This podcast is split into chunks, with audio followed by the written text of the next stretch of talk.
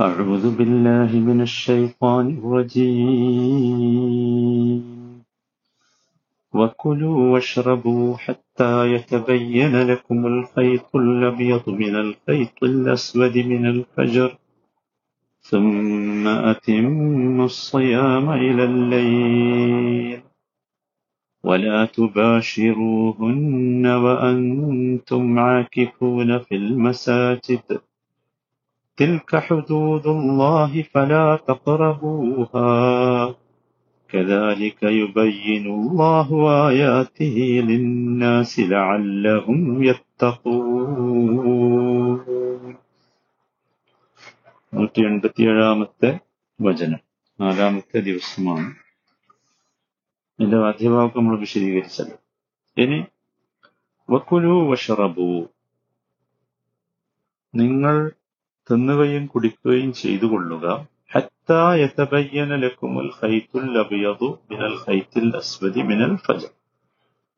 ഉലരിയുടെ വെളുത്ത ഇഴകൾ കൈത്ത് എന്ന് പറഞ്ഞ ഇഴ നൂൽ എന്നൊക്കെ. അത് കറുത്ത ഇഴകളിൽ നിന്ന് തെളിഞ്ഞ് കാണുമാറാകുന്നത് വരെ.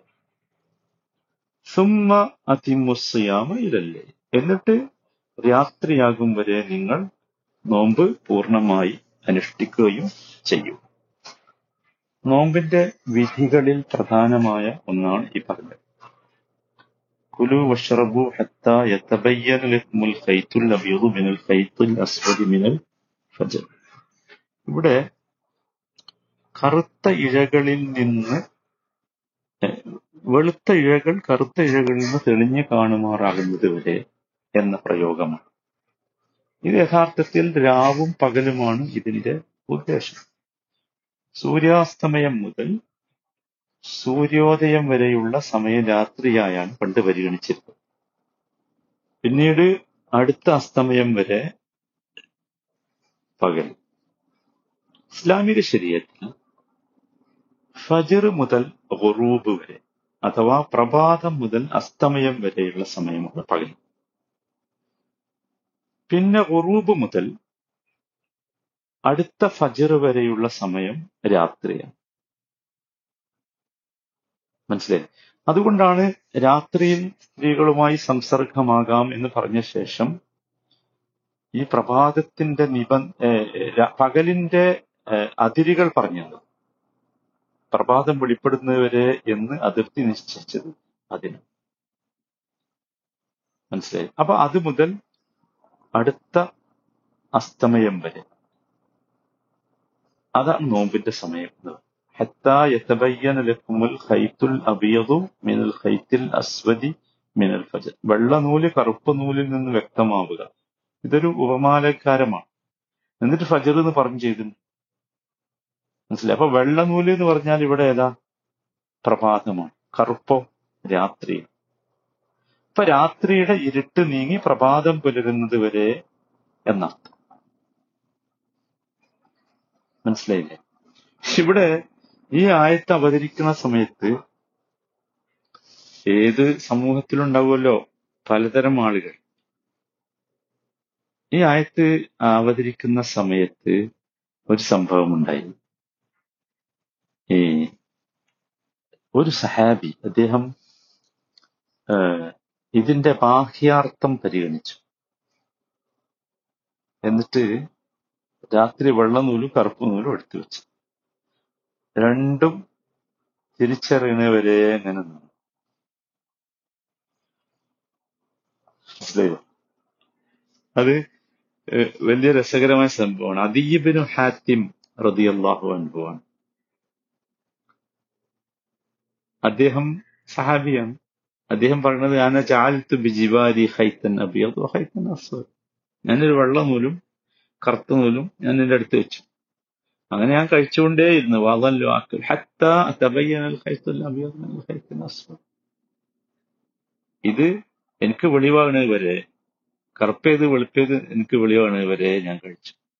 അപ്പൊ നേരെ കൊളുത്തിട്ടുണ്ടാവും അപ്പൊ ഇദ്ദേഹത്തോട് ആളുകൾ പറഞ്ഞത് ഇന്നക്കല അരീദുൽ ഖഫ എന്നാണ് എത്ര മനോഹരമായാണ് അത് പറഞ്ഞു കൊടുത്തത്. നിനക്ക് മനസ്സിലായില്ല അല്ലേ അത്? എന്ന്. എന്നിട്ട് നബി വിശദീകരിച്ചു. കൊടുത്തു ബയാദുൻ നഹാറാണ് സവാദുല്ലയിലാണ് പകലിന്റെ വെളുപ്പാണ് പറഞ്ഞത് രാത്രിയുടെ ഇരുട്ടാണ് പറഞ്ഞത് അപ്പൊ അത് ഒരു ഒരു ആലങ്കാരിക പ്രയോഗമായിരുന്നു എന്നാണ് നമ്മൾ മനസ്സിലാക്കേണ്ടത്. മനസ്സിലായില്ലേ? അപ്പോ അത് തുടർന്നുള്ള വാക്ക് മനസ്സിലാവും. സുമ്മ അത്തിമുസ്സയാമ ഇലല്ലയിൽ എന്ന് പറഞ്ഞല്ലോ. അപ്പൊ ഇന്ന കാര്യം മനസ്സിലായി. സുമ്മ ഇലല്ലേ പിന്നീട് രാത്രിയാകും വരെ നിങ്ങൾ നോമ്പ് പൂർണമായി സൗമ പൂർണമായി അനുഷ്ഠിക്കണം എന്ന് പറഞ്ഞു. അപ്പൊ അതിൽ വ്യക്തമാണ്. എന്താണ് അവിടെ ഉദ്ദേശിച്ചത് എന്ന് അതിൽ നിന്ന് വ്യക്തമായി. അപ്പൊ രാത്രി അപ്പൊ ആ സമയം പിന്നീട് രാത്രിയാണ് വരെ നോമ്പ് പൂർത്തിയാക്കുക എന്ന് പറഞ്ഞാൽ അതിന് എന്ത് മനസ്സിലായി? ഈ സമയത്തിനിടയിൽ ഭക്ഷണപാനീയങ്ങൾ കഴിക്കുകയോ സ്ത്രീ പുരുഷ സംസർഗം ഉണ്ടാവുകയോ പാടില്ല. അങ്ങനെ ചെയ്താൽ നോമ്പ് നഷ്ടപ്പെടും. അതല്ലാത്ത സന്ദർഭത്തിലൊക്കെ എന്താകാം? ഇതാകാം. മനസ്സിലായി? വളരെ ക്ലിയർ ആണല്ലോ. സംശയം എന്നിട്ട് പറഞ്ഞത് വലാ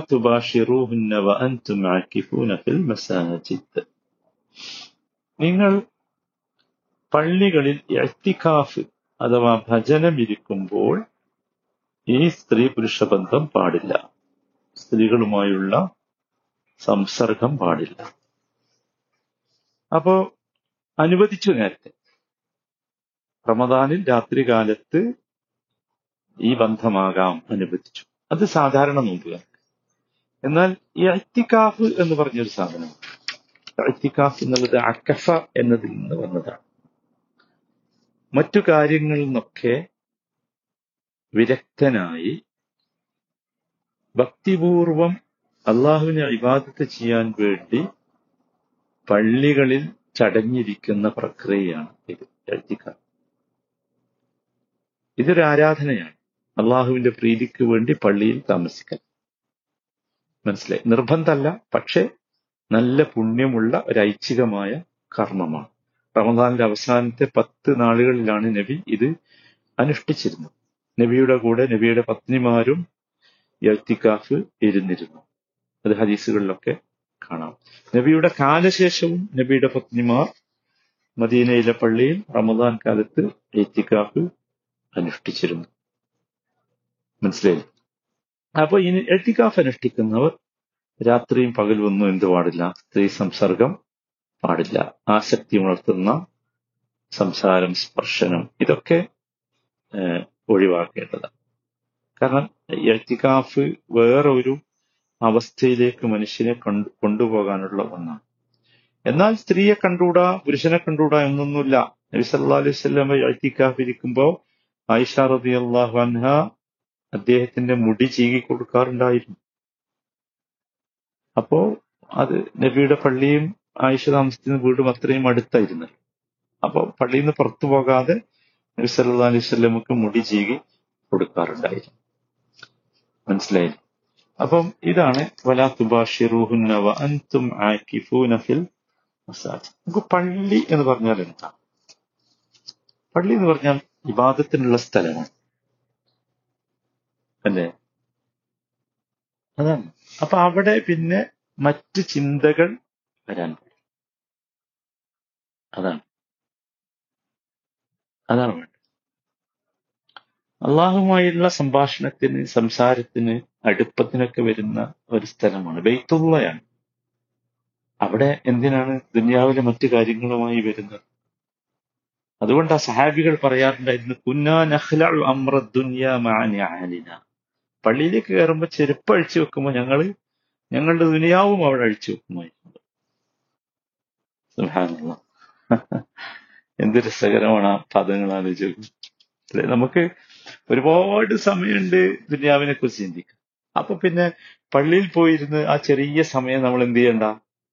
ദുനിയാവിനെ കുറിച്ച് ആലോചിക്കണ്ട. അവിടെ അതല്ല പിന്നെ വിഷയം.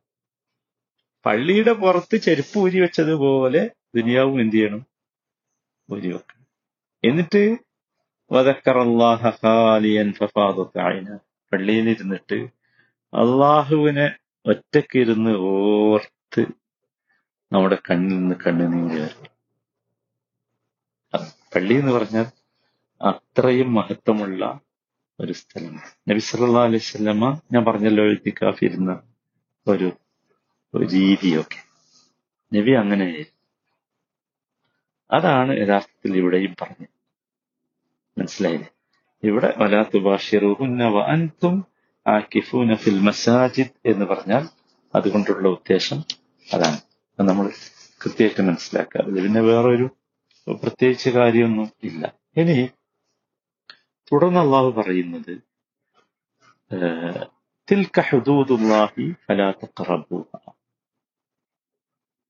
ഹുദൂദുല്ലാഹ് ഇതൊക്കെ അള്ളാഹുവിന്റെ ഹുദൂദുകളാണ് അതിർവരമ്പുകളാണ്.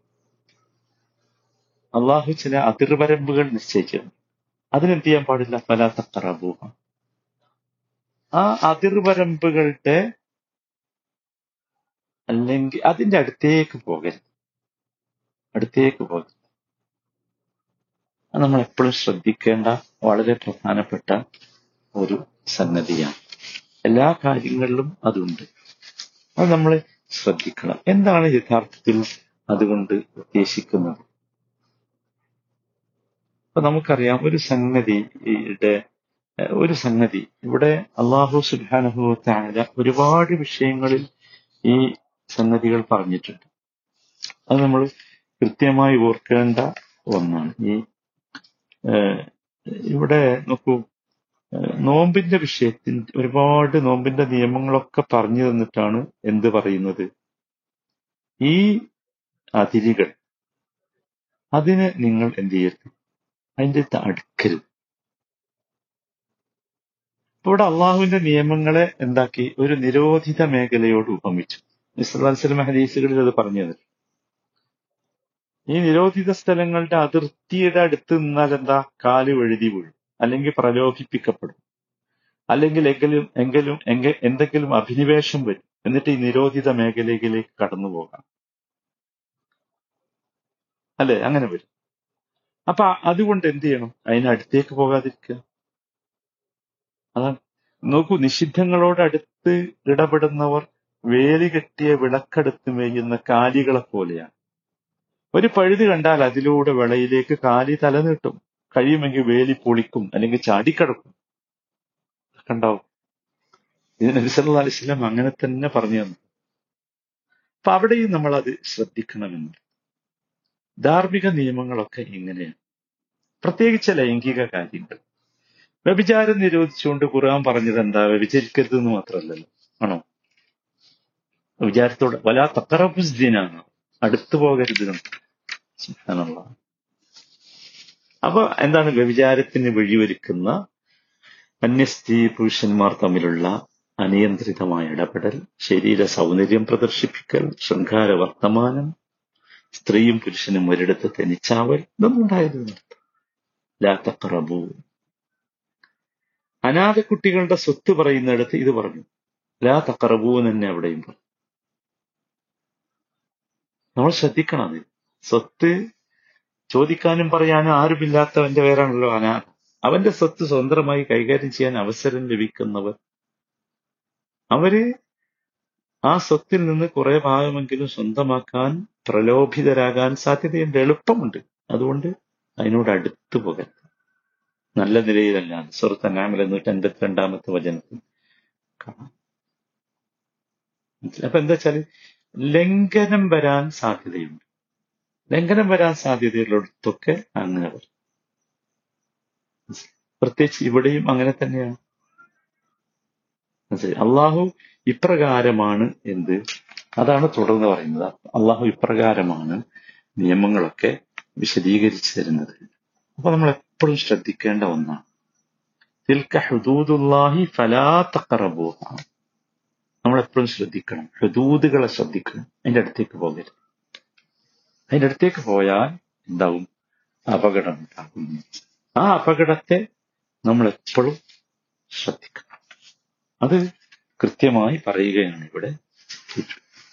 അള്ളാഹു കൂടുതൽ മനസ്സിലാക്കാനും ജീവിതത്തിൽ സൂക്ഷ്മത പലർത്താനുമുള്ള തോഫിയൊക്കെ നൽകുമാറാണ്.